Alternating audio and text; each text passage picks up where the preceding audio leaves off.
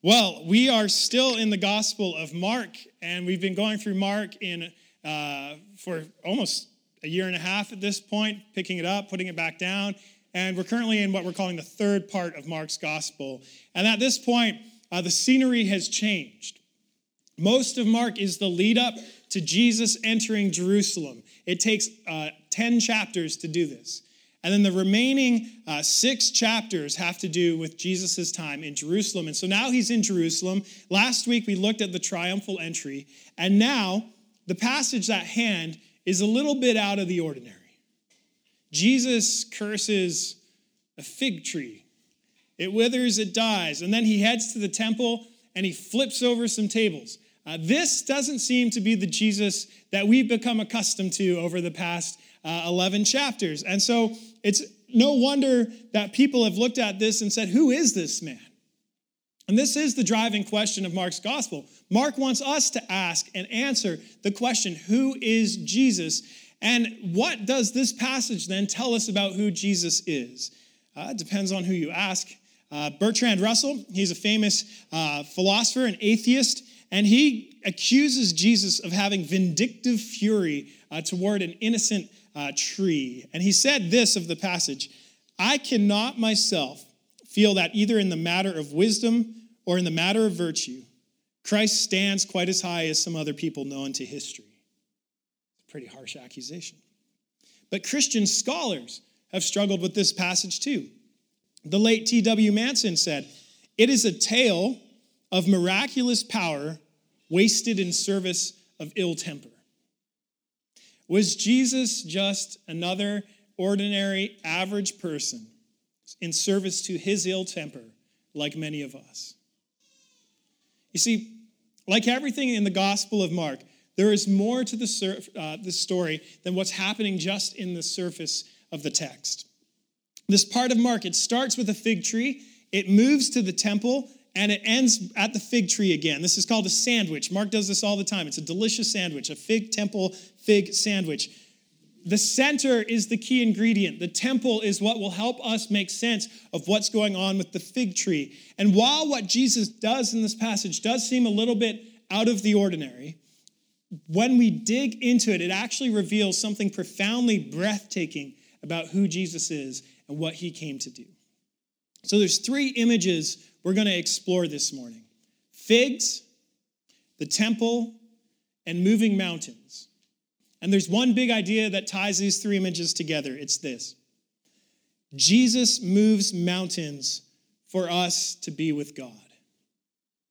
Jesus moves mountains for us to be with God.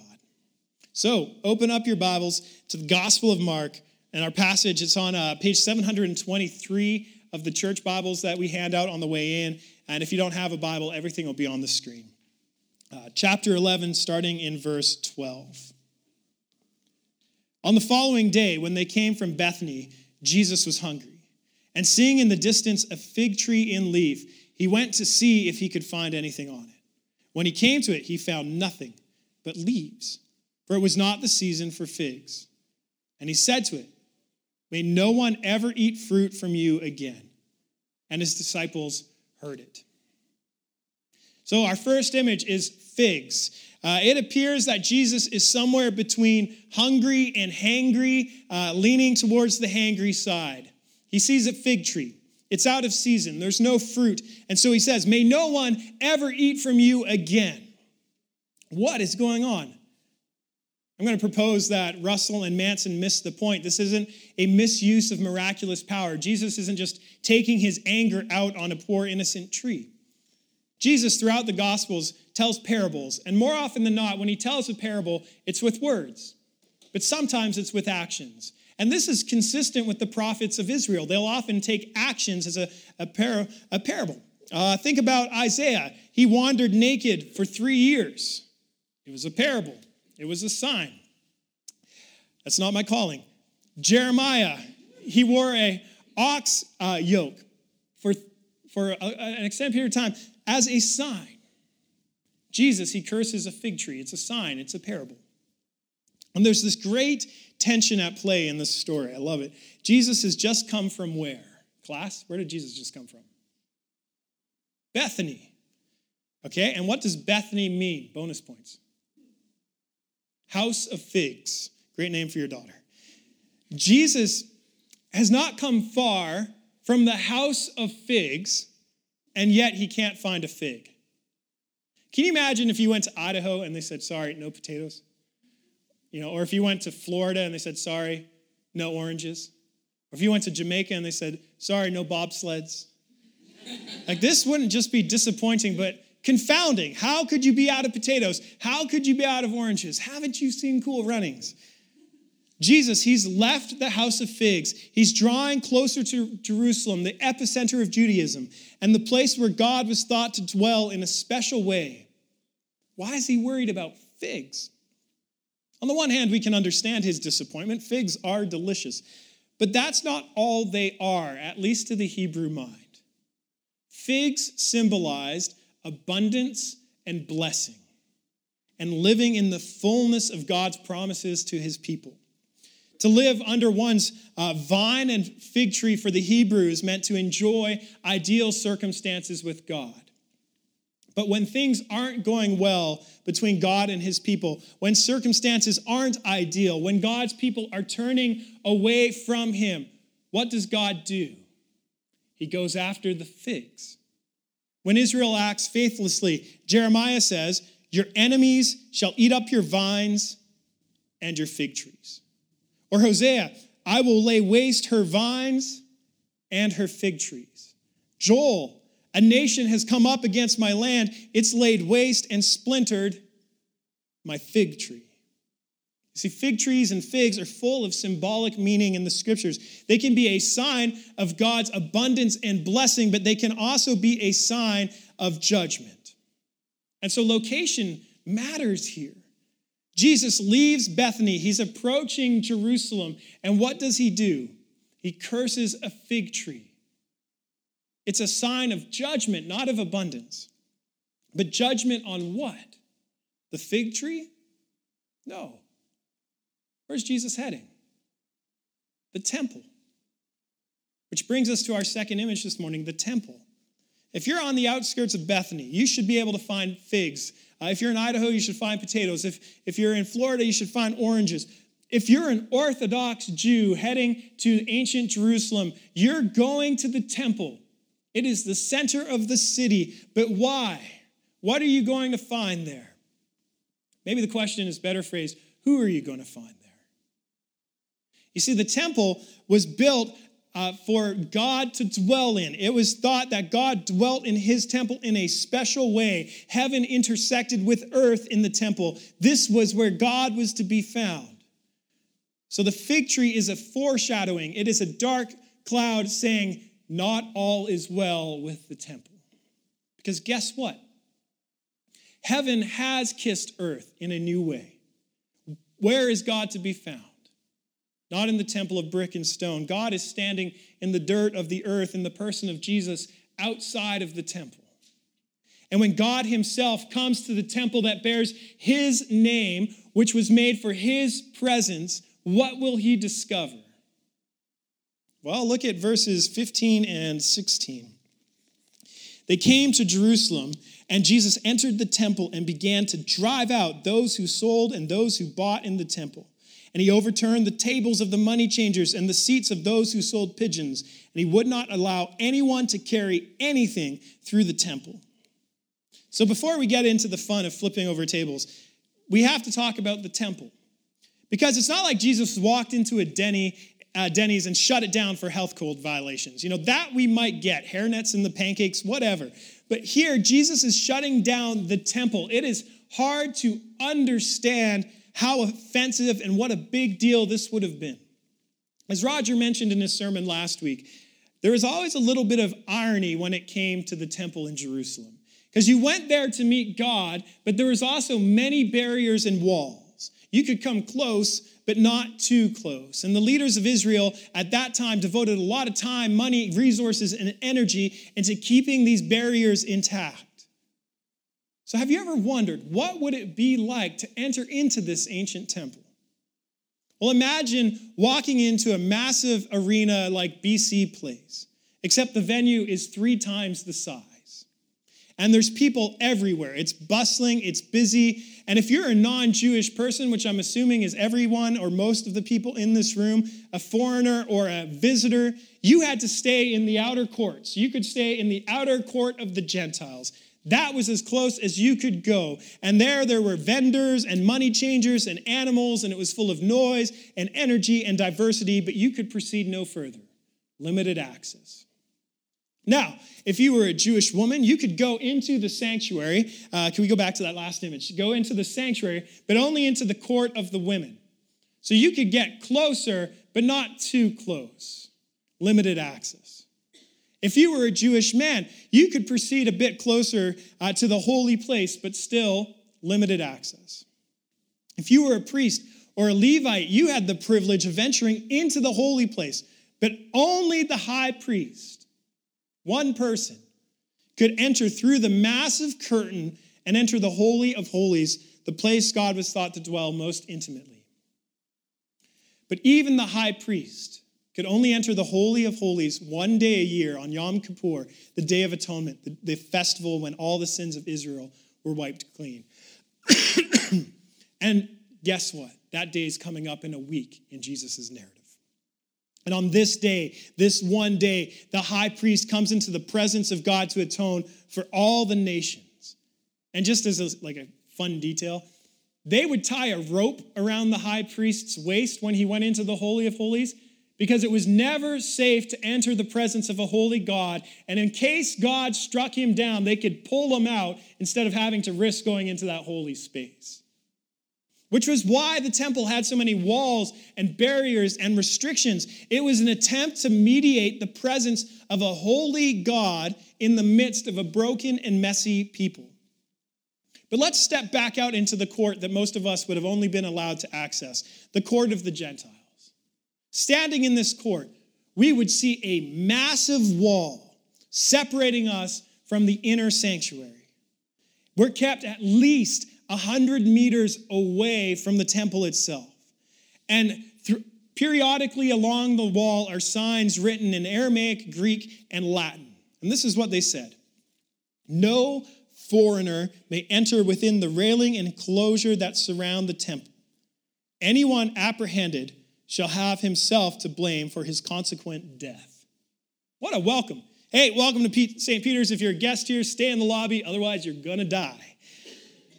The temple in Jesus' time had especially been designed to keep foreigners and outsiders away from the presence of God. They could enter, but only the most outer courts. But there was no access to God's presence. God's presence was for God's people, and forgiveness was reserved only for God's people too. So Jesus, he steps into this temple. He sees these signs. He sees all sorts of businesses, exchanges, the buying of sacrificial animals, but also corrupt practices, extortions, overcharging for animals, selling animals that weren't even uh, the, without blemish. And he starts shutting it down. He starts driving people out. He starts flipping over tables. If the fig tree was pause for concern, what are we to do about this? Sorry, I'm getting over a cold. Uh, if someone came into our theater and drove some of us out and took away my microphone, which some of you might be thankful for, and then flipped over the communion table and took the elements and poured out the wine and stomped on the bread and shut us down from having a functional worship service, how do you think we would respond? Would we really have to listen to what this person has to say to us, or would we write it off? There's nothing tame about what Jesus is doing here. It's shocking, it's disruptive. He's driving out hundreds of people, and Matthew's account says, with a whip. This would have been offensive. So as Jesus enters the temple, his righteous anger, it overflows, it escalates. But what is wrong with this holy place? Look at verse 17.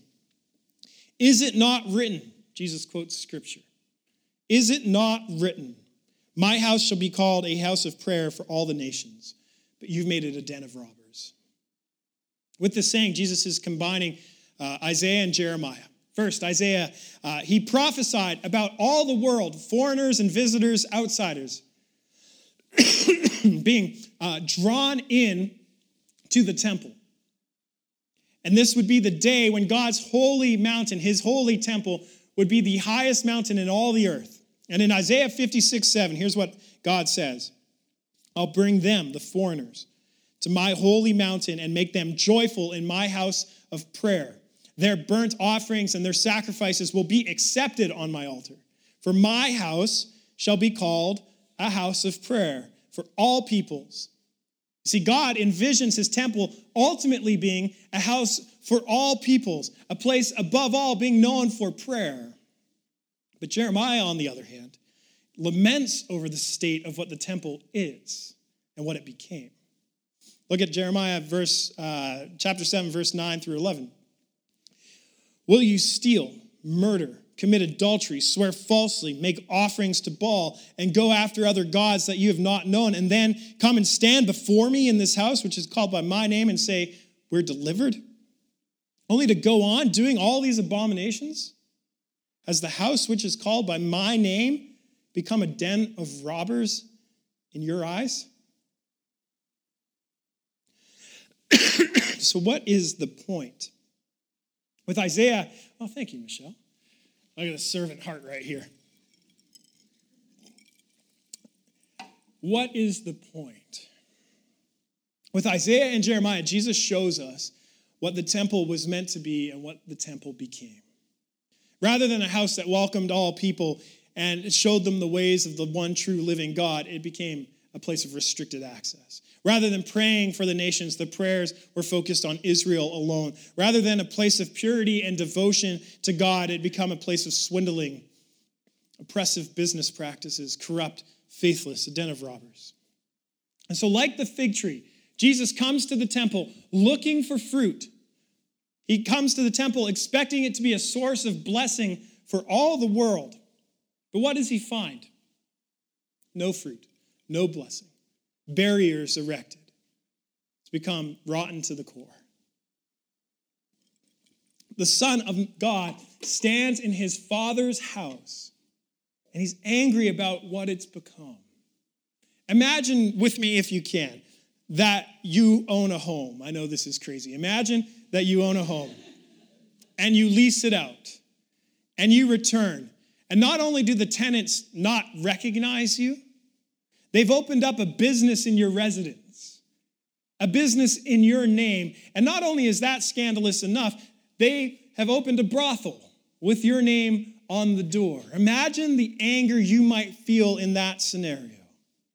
Jesus, he stands in the temple and he says, You've made a horrid mess of it. You've missed it entirely. You're meant to be a light shining in the midst of the world, but instead, this house is a den of filth. But Jesus isn't just serving an eviction notice. He's stopping the temple from functioning altogether. He's tearing the whole thing down. And there's nothing safe about what Jesus is doing here. Try to imagine going into the Dome of the Rock, which now sits where the temple used to be, or any holy shrine, and shutting down its operations. Try to imagine going to uh, St. Peter's in Vatican City and shutting it down, or going to Yankee Stadium and shutting down the stadium. You might instigate a riot. And at the very least, some of the more zealous would seek to do you harm, which is what happens. Look at verse 18. The chief priests and the scribes heard it and were seeking a way to destroy him, for they feared him, because all the crowd was astonished at his teaching. See, this was the tipping point. Once Jesus touches the temple, this is when it becomes too much for them. But before we write off these religious leaders of just being too zealous. Let's try to understand where they're coming from.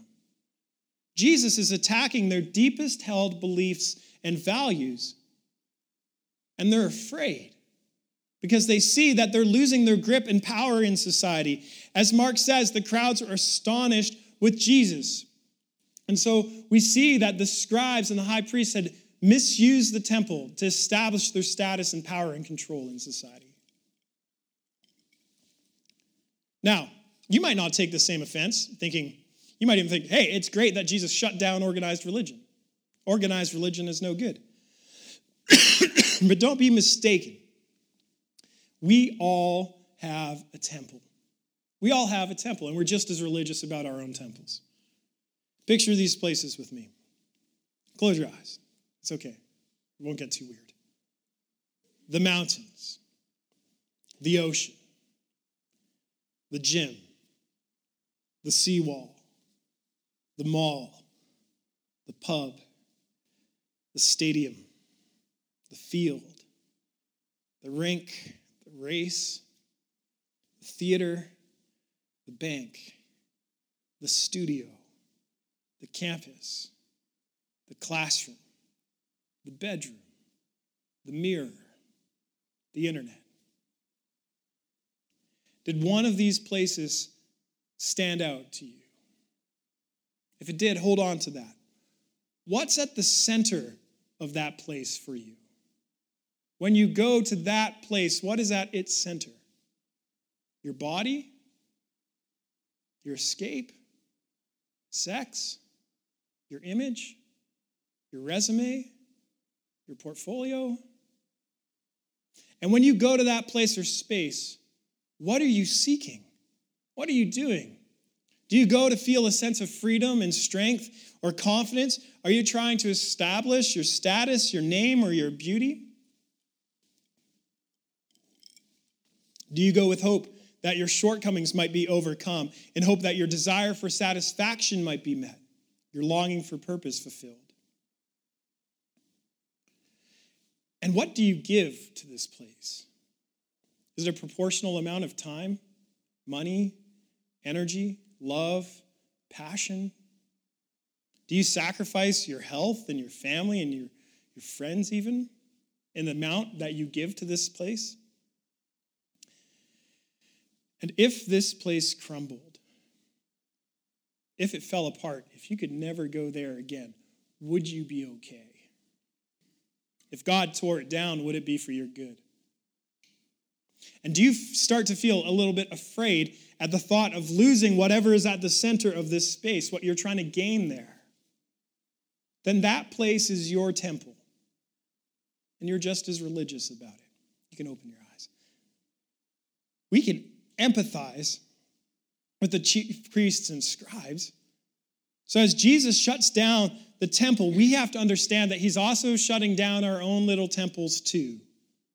Because in this act, Jesus is shutting down anything that construct, uh, constructs walls and barriers that inhibits people from coming into the presence of God. So he does this, and then evening comes. And Jesus and his disciples, they go out of the city, and Mark continues in verses 20 through 25. As they passed by in the morning, they saw the fig tree withered away to its roots. And Peter remembered and said to him, Rabbi, look, the fig tree that you cursed is withered. Another great observation from Captain Obvious. But do you remember the parable of the sower in chapter 4? It was a long time ago, I know. Some of the seeds sprout quickly, but wither because they had no root. It's the same language here. It's Mark, Mark's way of saying God has sown his word in the temple, but it's withered. There will be no harvest. It is not good soil. like the fig tree out of season, the temple is leaving God's people hungry. And so the fig tree, back in the center of attention, Jesus replies to Peter Have faith in God. Truly, I say to you, whoever says to this mountain, Be taken up and thrown into the sea, and does not doubt in his heart, but believes that what he says will come to pass, it will be done for him. Therefore, Whatever you ask in prayer, believe that you've received it and it will be yours. And whenever you stand praying, forgive if you have anything against anyone, so that your Father also who is in heaven may forgive your trespasses. This brings us to our last image moving mountains. Let me ask you when's the last time you moved a mountain? Have you ever physically thrown a mountain into the sea? Do you receive everything that you ask for in prayer? If these are the uh, baselines of faith, we're all in trouble. But let's not lose sight of the horizon. Jesus actually says, Whoever says to this mountain, This is an object lesson in Mark. The Temple Mount is in the horizon, it's in the distance. He's talking about the temple, and just as he cursed the fig tree and it withered, Jesus is saying, I will cast this temple into the sea, I will tear it down brick by brick. And it'll be done for Jesus because whatever he asks for, he receives. Because Jesus and Jesus alone has the faith to do it. And so, Jesus, in saying to the disciples, have faith in God, he's, he's reminding them, I'm so sorry about this cold, uh, that faith can't be in ourselves or in our temples or even in our own faith and ability to pray. Our faith must be in God and His Son, the one who can cast mountains into the sea. And He does it. He does it. Later in Mark's gospel, just a couple chapters, Jesus will be arrested and tried. And in the Jewish court, his critics recount We heard him say, I will destroy this temple that is made with hands, and in three days I will build another, not made with hands. And guess what? In 70 AD, the temple does fall. But to make way for something better, a temple not made with hands. Jesus moves the mountains that impede us from coming into the presence of God. And as he draws into Jerusalem, as he draws closer to the cross, his first order of business is the temple. Because the temple is just a shadow of what Jesus came to do. Jesus came to fulfill its purpose and bring about better atonement and better access to God. Jesus says, I will destroy this temple. This building of brick and stone, which erects barriers and walls, this temple that discriminated and inhibited access to God, this temple that inhibited access to women and foreigners, the temple which saved the most intimate space of God for one person alone. I will destroy this temple, which could only offer limited atonement and never fully deal with sins. I will destroy this temple and build another, but not with human hands. I will build a new temple. And this new temple, it won't have any walls or boundaries or restricted access. It'll be open to any ethnicity, any gender, any person whatsoever. Every single person will have access into the most intimate presence of God, the Holy of Holies. You don't have to be good enough or strong enough or pure enough or beautiful enough or holy enough or pray well enough to come into this temple. Because this temple will offer better atonement and better forgiveness, not just once a year, but once and for all time. And this temple, it is more beautiful than brick and stone and any artistry and architecture. This temple will truly be a house of prayer for the nations. It will be the highest mountain lifted up so that every nation and every tribe and every person can be welcomed into the presence of God. Well, where do we find this temple? It's the body of Jesus. Jesus says, Destroy this temple. He's ultimately talking about his body. He says, Destroy this temple, and I'll move the mountain of sin which separated you from God. I'll give myself as the sacrifice to end all sacrifices. Destroy this temple. And in three days, three days I'll be buried. And in three days I will build another temple made without hands. Three days in the grave, and then his resurrected life burst forth from the grave. This is the new temple of God. And from the cross, Jesus prayed the inaugural prayer of the new temple, fulfilling all the old temple was made to be. And he prayed, Father, forgive them. And we know whatever Jesus asked for, he receives. So we can take it to the bank. You see, you might be worried about the effectiveness of your prayer. I'm often worried about my own. But if you pray this one, if you pray and ask for forgiveness, no matter what you've done, no matter how many times you've done it, with a contrite and repentant heart, God will forgive you because the prayer has already been prayed for us by Jesus, which means it is answered. You can be forgiven. If you pray that prayer, it is done. Because Christ already prayed for us. Because he's moved mountains to be with us, That's our big idea this morning. Jesus has moved mountains to be with us. And so have faith in God. Because we can't move mountains. We can't build the right temples. Our hands can't do it, but Jesus can. Jesus, he has come to move mountains. He moved the temple so that you can come out of your temple, whatever it may be, and come into the presence of the living God. Because there, there is abundance. And in his presence, as the Hebrews would say, the fig tree blossoms. The fig tree blossoms. You won't go hungry, you'll be satisfied in his presence because there's abundance and there is life and there is goodness.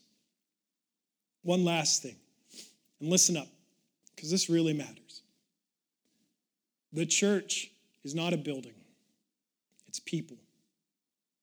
And scripture calls us the temple of God. Scripture calls us the place in which the Spirit of God dwells fully. We are the temple of God because His Spirit is with us. So I want to ask us, as the temple of God, what will we be known for? Here are the two things on Jesus' heart that I think require no explanation. My house shall be called a house of prayer for all the nations. This house shall be called a house of prayer for all the nations. Whenever you stand praying, forgive.